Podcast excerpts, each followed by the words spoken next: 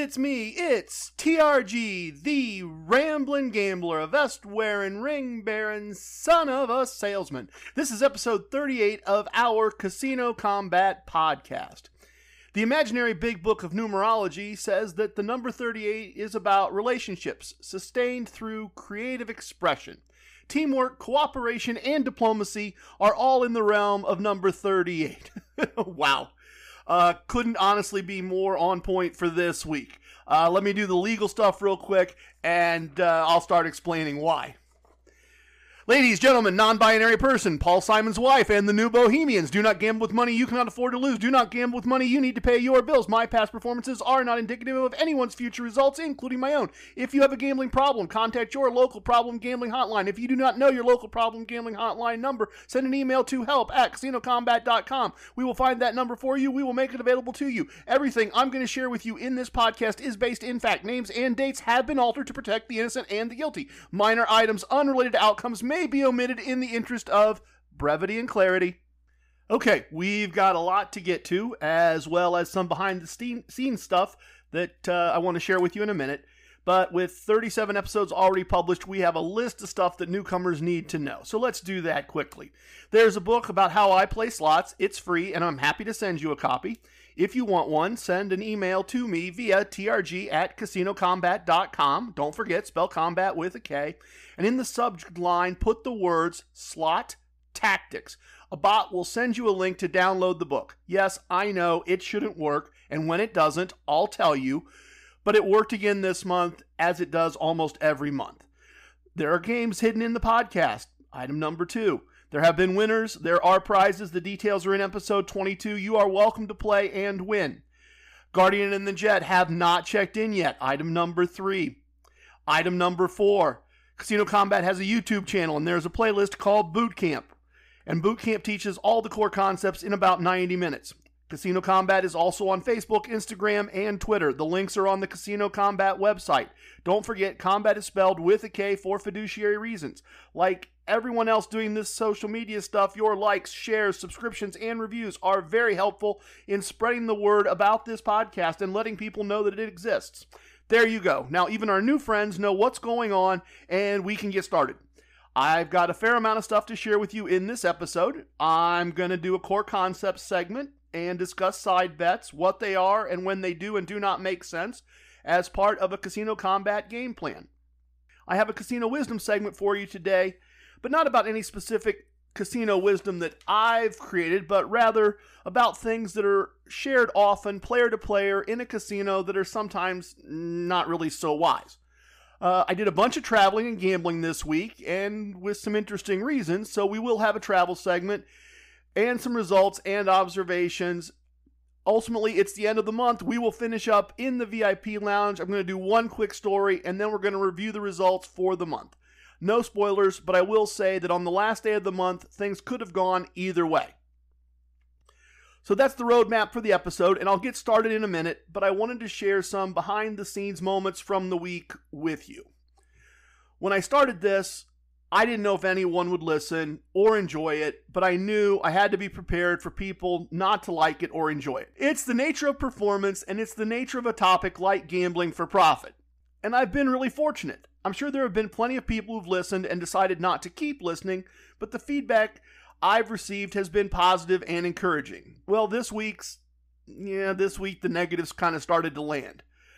And the first was Will being told online that the podcast is junk, which really didn't bother us. Love it, hate it, it don't matter. Thanks for mentioning it in an online group. Publicity is publicity. But the second one was tougher to handle. And the reason I mention this is to close out something that I mentioned uh, several episodes ago. I don't remember how many. I used a website to create an app for tracking results in real time in a casino. It's really useful as a record keeping and accountability tool, and I wanted to bring it to all of you. So I submitted it for publication. I assumed that in a matter of days, actually at the time I did it, foolish me, that I'd be able to tell you about it and tell you how to download it and tell you what to do with it. And if you wanted it, you could download it in your phone and you could have the same tool um, that I use. Well, after almost two months, I received a rejection notice last week. No reason given. I assumed that I had done something technically wrong, so I contacted the website to see what needed to be done differently to get my template published. And the response I got back was pretty tough to take. I'm still salty about it if I'm if I'm being completely honest. The owner of the website did a Google search and he read the description of the podcast using gambling as a side hustle and without ever listening to a single word of the podcast decided that I'm a fraud who deceives people and therefore banned from his website under the terms and conditions of the website. He decided this because he knows you can't win at gambling. And I suggested that there are shows on ESPN with people successfully gambling with sports betting and that that's an example of winning at gambling. I asked him to actually listen to some episodes to understand what I do and how I do it. I offered to send him my data, table by table, machine by machine. But his mind was made up. I'm a fraud. I'm deceiving you, and according to him, and he's in charge because he runs this website, and so my app for tracking results will not be published. So I'm sorry. I talked about this over a month ago. I was excited about it, and it's not happening. At least it's not happening that way, and it's not happening soon. His ignorance isn't something I can overcome, and I'm not going to put any more effort or energy into convincing someone who is is closed-minded. There's just nothing else I'm going to do on that point. I'm not going to get in an online battle with him. I'm not going to start slamming him. I'm not going to come on here and slam him. I just it's not worth doing. But but the point of all this isn't I got some negative feedback this week and I feel bad. No, this is episode 38. This is about relationships sustained through creative expression. This is about teamwork and cooperation. Because while all of that was going on, as I was angry and Will was hearing negative feedback, a couple of great things happened. A listener, Police Lion 22, took the time to not only ask for a copy of the slot book, I mean, that happens, you know, several times a week, sometimes many, many, many times a day, depending on the, the day and the week. Um, but he took the time not only to re- request the slot book, but also to include some kind words about the podcast, certainly offsetting whatever somebody said online. And once again, I thank them for the publicity. And and then I heard from Ice Cream Man. Ice Cream, Cream Man works in the casino industry in the St. Louis area he shared with me um, that he listened to a few of the recent episodes of the podcast and decided to go back and start at the beginning and listen all the way through so he'd understand all the details and the references and he wanted to support the podcast. Even working in the industry, he listened and decided there was enough value here to listen and to start a dialogue with me. He even took the time to share one of his stories that involves some of the ideas in the core concepts. I mean, before he became a listener and knew there were core concepts, but still some of those ideas. And so here's kind of a paraphrase of what he shared with me. It seems that after becoming a dealer, he learned to count cards. And in the game of blackjack, obviously, and took half a day's pay to a casino where he didn't work to see if his knowledge of the house side of things combined with card counting could produce a win.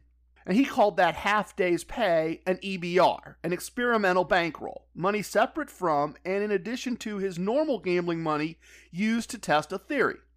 Over several days, he turned half a day's pay into 50 days' pay before losing half of it back on the last day with a tough losing streak. And in his words, he learned in the process that he needs to tighten up his exit points. But still, a nice win as well as lessons learned. So, EBR, experimental bankroll, gets added to the casino combat vocabulary because it's a great label for a great technique.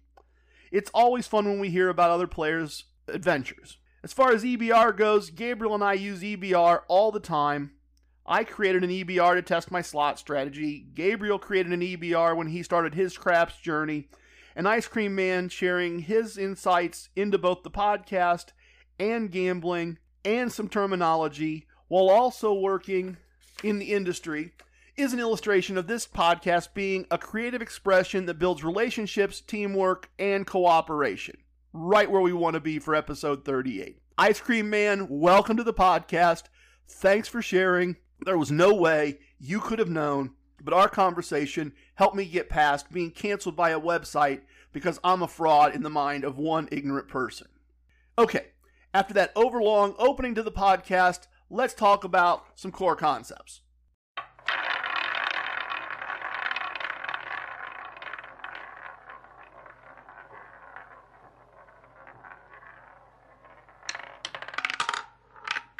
One of the core concepts of casino combat is finding and making wagers that keep the house's advantage as small as possible.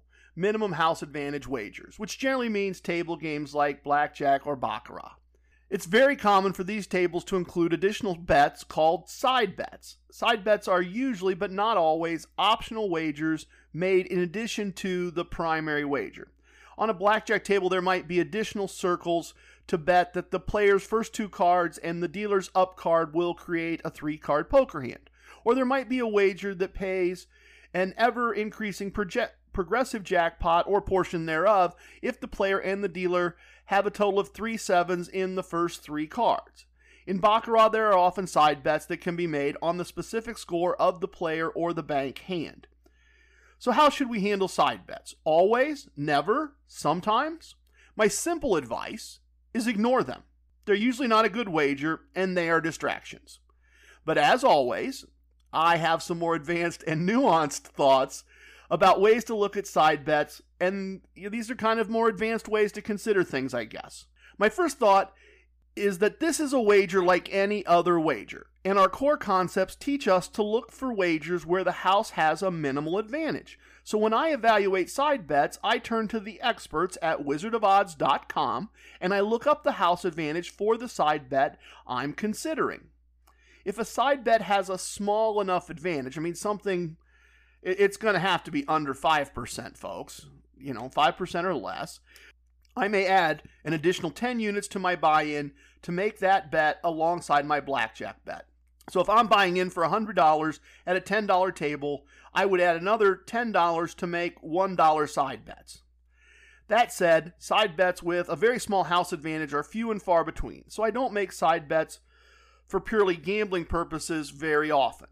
I have, however, found other reasons to make side bets. For example, a couple of years ago, Gabriel was talking to the to a floor person at our local casino and discovered that they track the side bet separately for the purposes of points and rewards. So the computer isn't tracking a total of $11 bet on blackjack, it's tracking $10 bet on blackjack and $1 bet on the side bet. And since the side bet has a large house advantage compared to blackjack, significantly more points and reward credits are earned by playing just a small amount of money on the side bet. So at that casino, if Gabriel or I are near the end of an earning period and trying to get enough points to reach a specific tier in the reward system, Gabriel and I, Gabriel and I often make the side bet to accelerate the amount of points we generate while playing. Now, I still use the same positive and negative exit points for blackjack, but I have some extra money in the game generating points as well. Sometimes the extra bet pays enough to help with the profits, and sometimes I end up leaving more quickly. But this is a great example of playing to win the game of casino gambling, not just the game of blackjack. The other time a side bet can be worth making is if you can take advantage of it by counting cards. For example, suppose a side bet pays off based on the player or the dealer receiving a 7 value card in the first two players' cards and or the dealer's card that is face up to start the game. Well, we know there are four seven value cards per deck. So in an eight deck blackjack game, there are 32 seven value cards. As players, we can keep a running count of how many sevens have been dealt. If we are nearing the end of the shoe and there are a large number of sevens that have not been played, we have an advantage over the house or have significantly reduced their advantage over us on this wager at this time. And if the other players at the table are friends of ours, and if we've maybe talked about this and we can bet it all together and share the winnings, very good things can happen by making the side bet. Uh, look, as I often say, heroes and crooks, you decide which that is, but it is a way that you can use a side bet effectively. So there you are. You have core concept takes on side bets, how to evaluate them, and a couple of reasons to make them, even if they are not a wager with a minimum house advantage. Let's have a moment of casino wisdom and talk about some traditional casino teachings that are not always wise.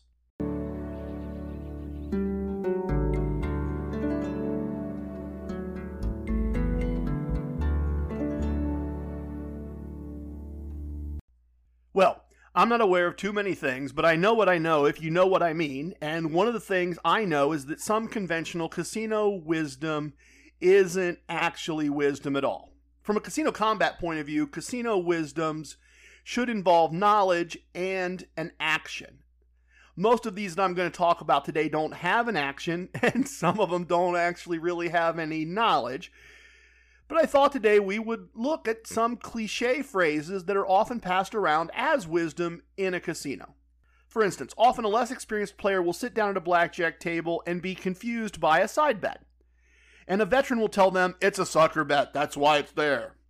Or you will have a player excuse themselves for making the side bet by saying, I know it's a sucker bet, but it usually pays off for me and I'm done after this hand.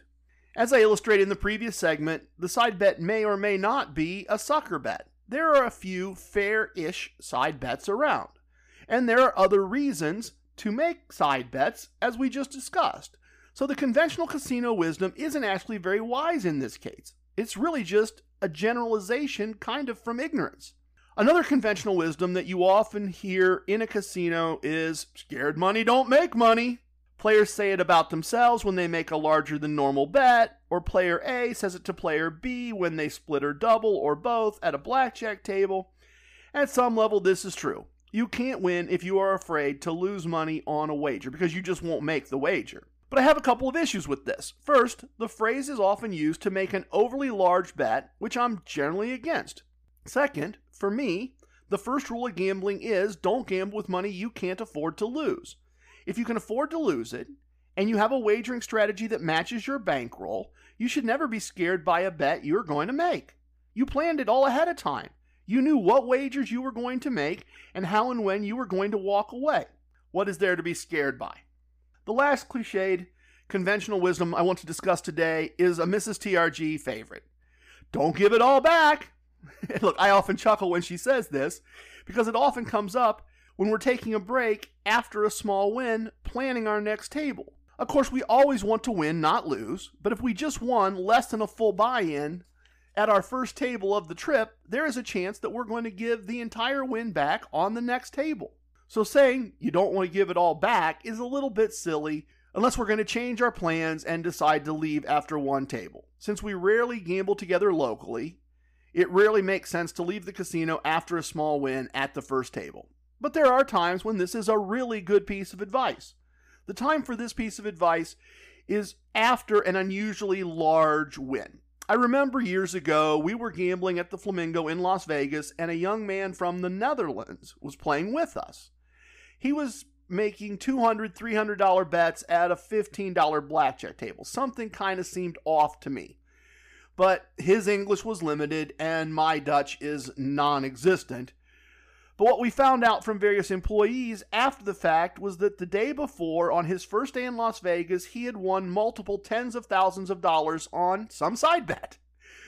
And he had been making betting big and losing ever since. The theory on the property was that he thought that kind of win happened all the time in Las Vegas, and not knowing how rare his win was, he was looking for the next one with larger and larger bets.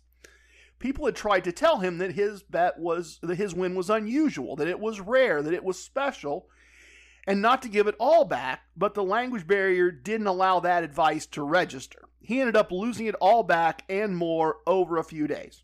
With big wins, I always think the smart play is to set aside most of it as untouchable and then have fun with the rest until it's gone. Or until another big win occurs so you can repeat the process by setting some more aside. In the case of big wins, not giving it all back is actually almost a casino wisdom. All right, hopefully that creative expression sustains the relationship. Let's do a travel segment and sort out where we went, where I went, and what the results were this past week.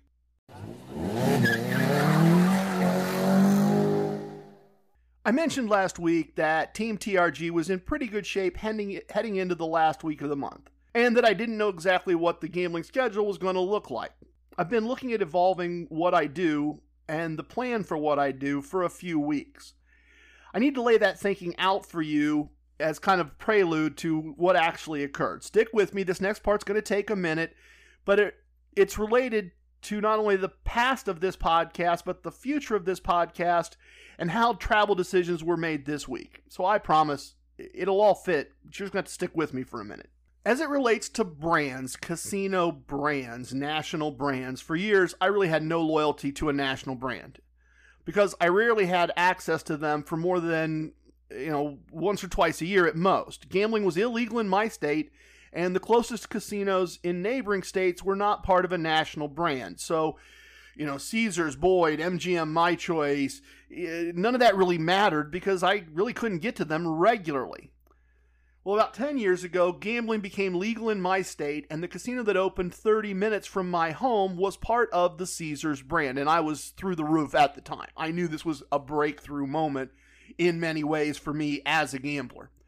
And I became very loyal to the brand very quickly and reached their top tier the first year my local casino was opened and stayed there until it switched brands a few years after it after it came into existence.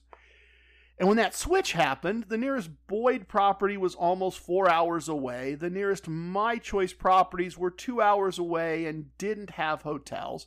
The nearest MGM was two and a half hours away, and the hotel was expensive.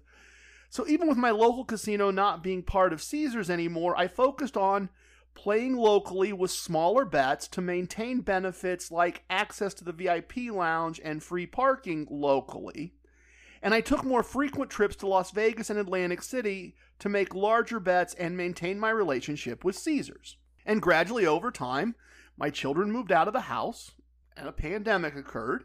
Sadly, our dog passed away, and all of a sudden, a crazy idea that I had joked about for years was possible.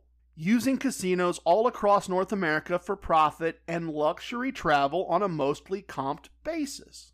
I knew my local casino wasn't going to be useful for that, but I already had a Caesars relationship. And with Casino 2, as a recently converted My Choice property, I had two national brands to work with. If you've been listening, I've described that process. I built my relationship with Casino 2 from nothing to fully comped rooms in a few months with rather small bets. I regained Tier 3 status from Caesars to avoid resort fees. I gambled at the Tropicana in Las Vegas for the first time since it's a My Choice property, and I did that in hopes of getting some comps started there. Look, it's taking me way too long to get to my point here, and that's true, and that's on brand. Um, excuse me, but my my Tropicana play worked out. I have now received this month, in March, I have offers for comp rooms for three nights any day of the week, each month for the next three months, with a modest daily food and beverage comp to go along with it and I only gambled there a couple times for a very short period of time each visit. So I started that relationship, piggybacking it off of what I did with Caesars, and now it's a viable option, certainly a viable option for part of my stay almost immediately. And the pandemic's helping with that, let's be honest. If I'm willing to go, they're willing to try to help me out now that they know I exist. So my relationship with two national brands is in good shape. So, what does that have to do with travel this week, TRG? What does that have to do with you telling me the results? Well, about two and a half hours west of my home, there is an MGM property with a hotel and a My Choice property with a hotel within five minutes of each other. The state they are in has been in heavy, heavy lockdown, so I've only made one trip there since the start of the podcast, but I really want to get my relationship with the My Choice property there going to the point that they will comp me rooms. And I thought I just wanted to get the MGM property to the point where I had some food comps and some free play to use on my way to or from the My Choice property, but ever since MGM tier matched me to Caesars, I've been thinking about my MGM relationship differently. You see, as that additional region open back back up opens back up, I really have some options.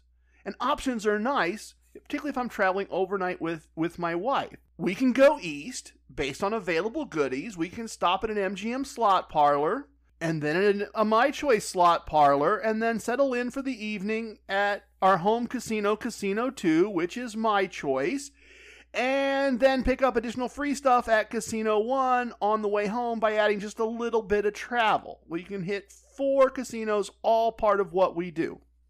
Or we can travel west the same amount of time, stopping at a My Choice casino a couple of hours away and pick up freebies there and then travel another hour to either a My Choice hotel and casino or a very nice MGM uh, casino that really deserves to be called a resort. It has all the amenities and they're all wonderful. And I can layer in MGM properties in Las Vegas and Atlantic City, once again, piggybacking off of my Caesars options or the Tropicana in Las Vegas. And I can use those as home bases while I build out the relationship with the MGM properties.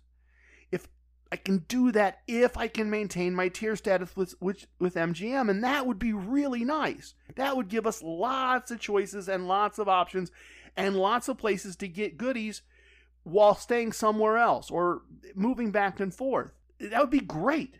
But objectively, returning to Earth, looking at math and numbers, I'm not playing large enough to earn and maintain Tier 3 status in three systems. I'd need to play more often, play more hours, and make larger wagers at all three um, brands to make that happen.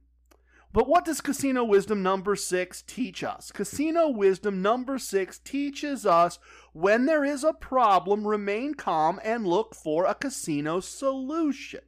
So, my problem was I want to earn and keep tier 3 status or better in three reward systems with modest bets and a fair amount of regional gambling, not paying for airfare and going to Las Vegas. So I went looking for a casino solution, folks, and I found one. MGM offers a credit card that gives you tier credits for each dollar spent. It's very different than the Caesars card. The Caesars card gives you reward credits for the dollars spent. Essentially, they give you free money to spend at their properties for money you spend off of their properties. Well, or on their properties, I suppose. So, MGM card, tier credits for money you spend, regardless of where you spend it. More tier credits if you spend it at their properties, but tier credits nonetheless. So I got that card. And a rough review of the math indicates that if we just channel the normal spending that we do on our personal and business debit cards through the MGM card, and then pay them off every week with the debit cards that we would have used, which is to say the bank accounts backing the debit cards, which is to say cash, we should be tier 3 or tier 4 with MGM for as long as the program exists.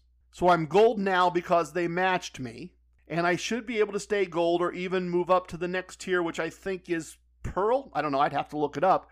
Um, by just spending money normally. And we have the rest of this year to earn enough tier credits from spending to maintain that status going forward. Our comps will still be based on our actual gambling at MGM properties, but that's more than fine. We will get plenty of other benefits from our tier status, and our country club, our vacation club, will be expanded to include all of the MGM properties as well. I have an MGM slot parlor near me, near one of my clients. I go there several times a month. There's a very nice MGM property two and a half hours away, the same distance as my home casino. I mean, there's a real possibility that a year from now, I'll be telling you that that MGM property is now my home casino in my mind. Very, very possible. We have family right on the way. We have good reasons to go that direction once things are open and, and fully functional. And then from there, I can build my Las Vegas and Atlantic City MGM relationships slowly. I can do that as part of doing other things I'm doing in the area, and I can just see where the relationship goes over time because I'm going to keep that relationship by buying groceries and putting gas in my car and doing all the other things that I would normally do with a debit card. I'm simply going to do them with a credit card instead and then pay the credit card off with the bank account. So, with a casino solution that allows me to implement a three brand strategy, I took a midweek ramble west. Of course, right? Haven't been there in a while. It's more open than it was the last time. So, first stop, two hours west, my choice property, where I've gambled at least once a, once a month, if not more, since starting the podcast. I picked up a free bet, won money playing a slot machine, and had a nice run at a blackjack table. All told, I left that property in a little over an hour with a day's pay in profits. The blackjack table was really interesting, and I want to tell you about it. The dealer David was excellent, and when I joined the table, it appeared the other gentlemen at the table were regulars since David spoke to them by name. They were both solid players, and my game got off to a good start. We were soon joined by a young woman who bought in for $20 at a $15 table and said she had never played before. And if she had not told us, it would have been obvious she put her money the wrong place. She just obviously had never played before, and that's more than fine. I always want to welcome people, always want to be an ambassador to the process of both blackjack and casino gambling. And David did an excellent job of guiding her through the plot process, explaining everything as we went while keeping the game moving along. Her first hand was a hand that should be doubled, and she had made and lost a $5 side bet, so she had only $15 in the circle and no other money, so she had to add another $20 uh, to the process, making her buy in $40. She won her double and continued to play and learn. And the thing I found amusing was that about 15 minutes in, she was up $30 as the cards were shuffled, and she remarked that she was doing well for her first time and should probably leave since she had almost doubled her money. Take note of the word almost. At this moment, she is clearly aware of her second buy in, aware that her total investment in the game is $40. But she didn't leave with her profits. She continued to play, and eventually, with only $30 in chips in her hand, she put $15 in the circle to make a bet and said to all of us, Well, if I lose this one, I'll leave and be even. So she has now forgotten her second buy in of $20. And if she leaves the table with $15, she will be, air quotes, even. Her buy in is now $15 in her mind, not 20 and not 40. Well, she lost that $15 bet, the bet that if she lost, she was going to leave and be even, and then promptly forgot about leaving air quotes even. She bet and lost her remaining $15 and thanked David and left. Clearly, she was gambling for entertainment, not for profit. And David made sure she had fun and learned something about the game. But watching her play was a useful reminder of how our brains trick us in the moment into forgetting details and amounts unless we have good guardrails like the core concepts and casino wisdoms to inform our choices. And we have to keep ourselves accountable in some way. So, that was my observation and my lesson from watching her game. So, with a nice quick win, some goodies, and some my choice points, I headed the last hour to that wonderful MGM property and a partially comped room. And these rooms are some of the nicest standard rooms I've ever seen. I've stayed in them several times over the years and I am always impressed. They are really, really nice, a lot of high end features that I rarely see anywhere else. There's a video walkthrough of the room on our Instagram if you want to see what it looks like and see what the features are like and that kind of thing. The gambling was good. I had some winning tables and some losing tables, finishing up largely even for the evening which means ahead for the day. And what stuck out to me was that they had installed plexiglass everywhere and in large amounts.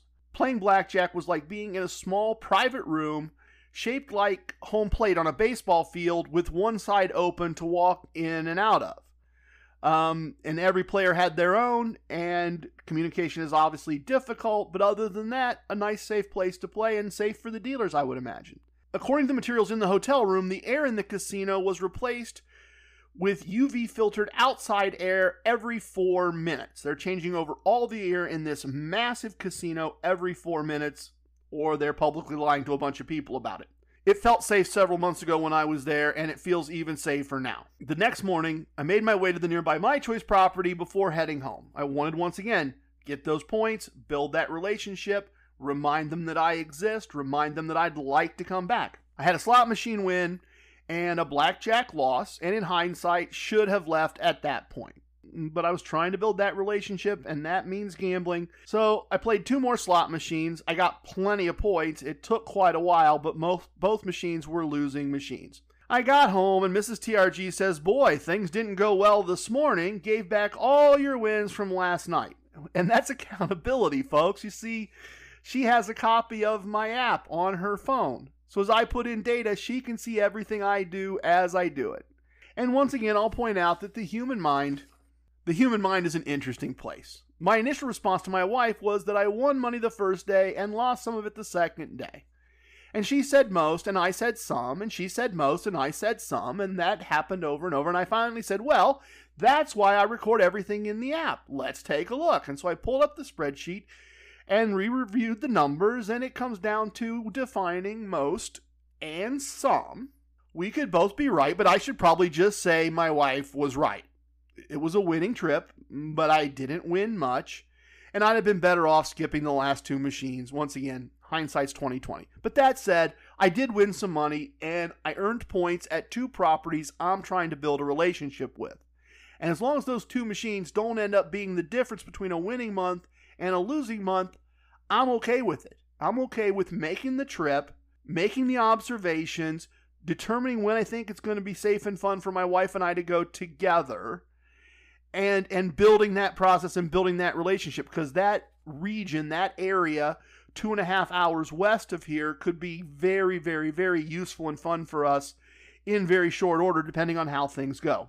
So it had been a few weeks since we took a couples trip, and Mrs. TRG wanted to go somewhere for an evening over the weekend. She's a busy lady, hardest working woman in teaching, hardest working woman in gambling, as far as I'm concerned. The My Choice and MGM properties I just talked about were too expensive on the weekend, even with a partial comp, which is why I made a trip there midweek. Our home casino is currently comping us a room every two weeks, so I was just there last week, week before last, so I didn't have a room comp there. The other My Choices close by don't have connected hotels and don't comp nearby hotels for my level of play, at least not at this point. But no worries. That's why we have Casino One. Good old Casino One. Been in my life, it seems like forever. Um, it's not part of a national brand. It doesn't fit our mix in that sense. But a quick text to my host, Bubba, midweek, and he comped us a room for Saturday evening. That's why I keep them in the mix, right? If we need a place to go, if we need something quick and fun, it's always quick and fun. It's always easy. They always treat us well. And it's a great place to stop for freebies because it's right near Casino 2, our home casino, if we're over there and making our way back. So he set us up for Saturday night. I had free slot play, a comp drink, and some table match play. And again, we noticed that since our most recent visit there, a lot of plexiglass had been put up at this property as well. And they've reconfigured, man, the slot machines into small groups instead of larger rows all stuck on top of each other. So we started our gambling knowing that a few losing tables could create a losing month.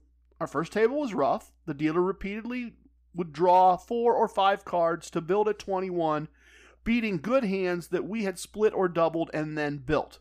But I won a decent amount on my free slot play and had another winning slot machine after dinner.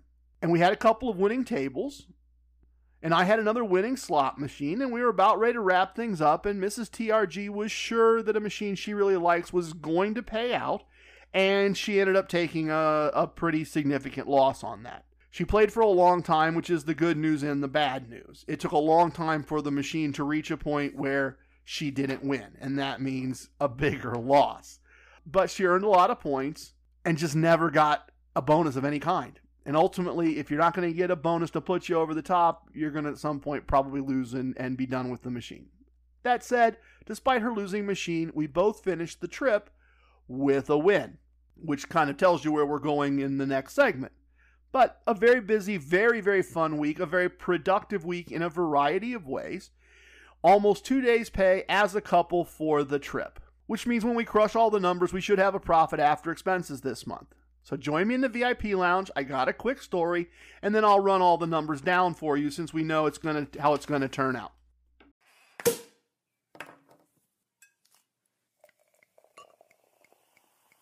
Oh, a little bit of the bubbly. Our VIP lounge is open. Our still water situation from last week is fixed, and we have sparkling water as well, both soda and pop. Sorry, not artisanal or handcrafted this week. Best we could do, name brands. Can't get any better than that this week. Sorry. All the best virtual bottles. As always, help yourself, pour yourself something. I think I'm sparkling water guy this week. I've got a busy day yet today. Um, but make yourself comfortable. I want to recap the month in just a second, but one funny story first. Um, or at least I think it's a fun story. Many years ago, I met a gentleman named Ronnie at Casino One. He owned a bar in my home city and a small vacation home near Casino One. And in the summers, he would gamble while his wife worked in her garden at the vacation home. I'd gamble with him several times a month every summer.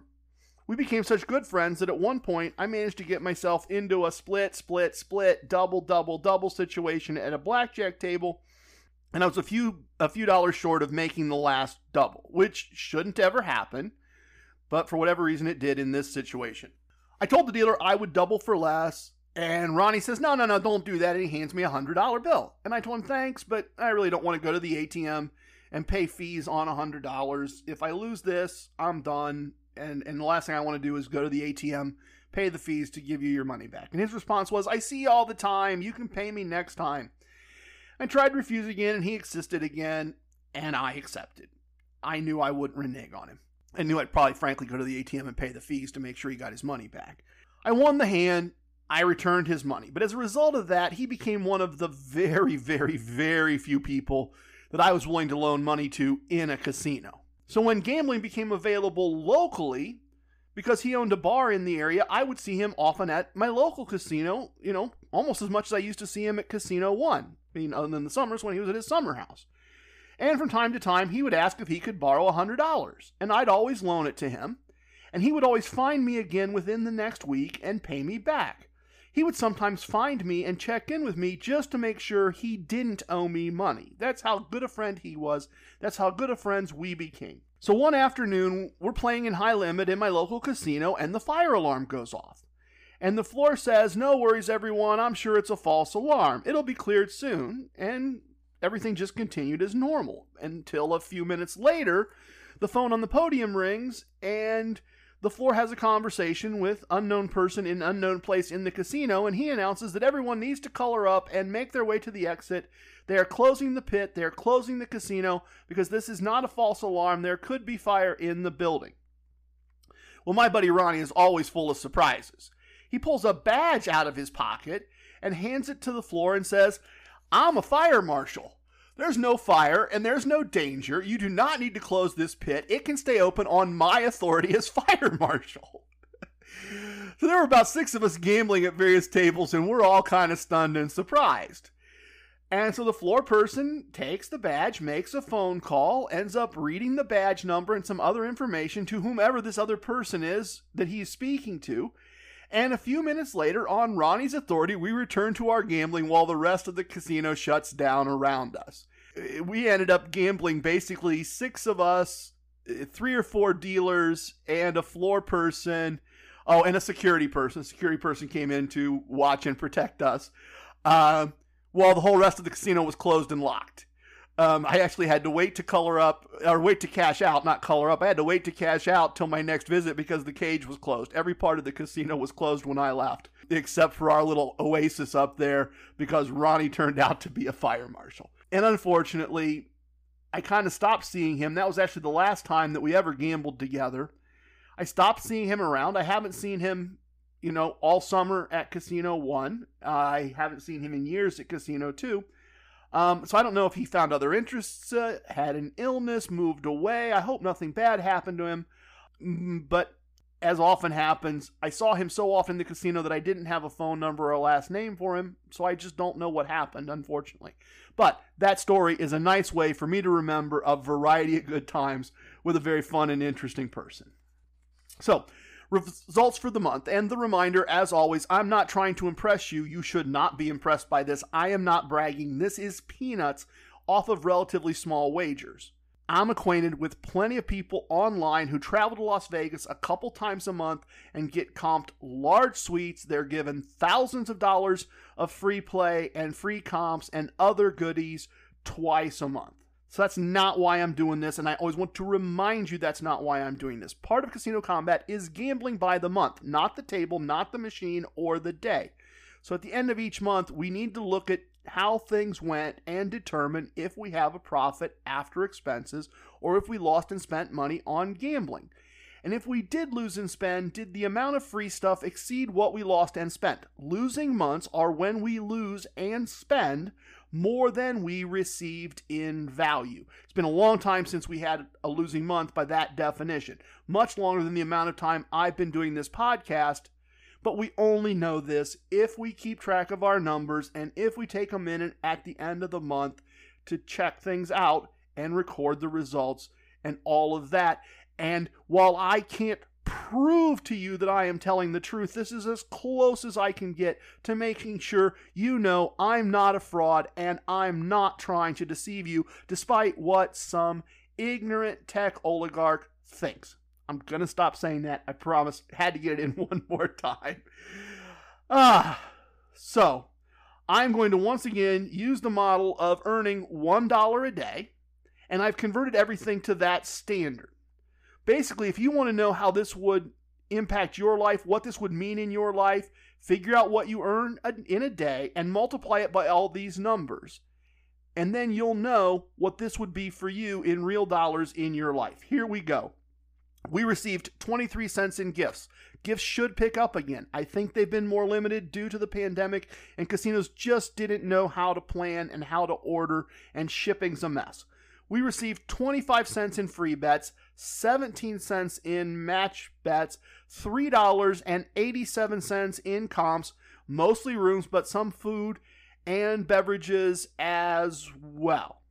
Remember, that's if I made a dollar a week, a dollar a day. Sorry, a dollar a day. We received 38 cents in free slot play and won 13 cents. So our cash from free slot play returned to a more expected level after several really, really, really good months.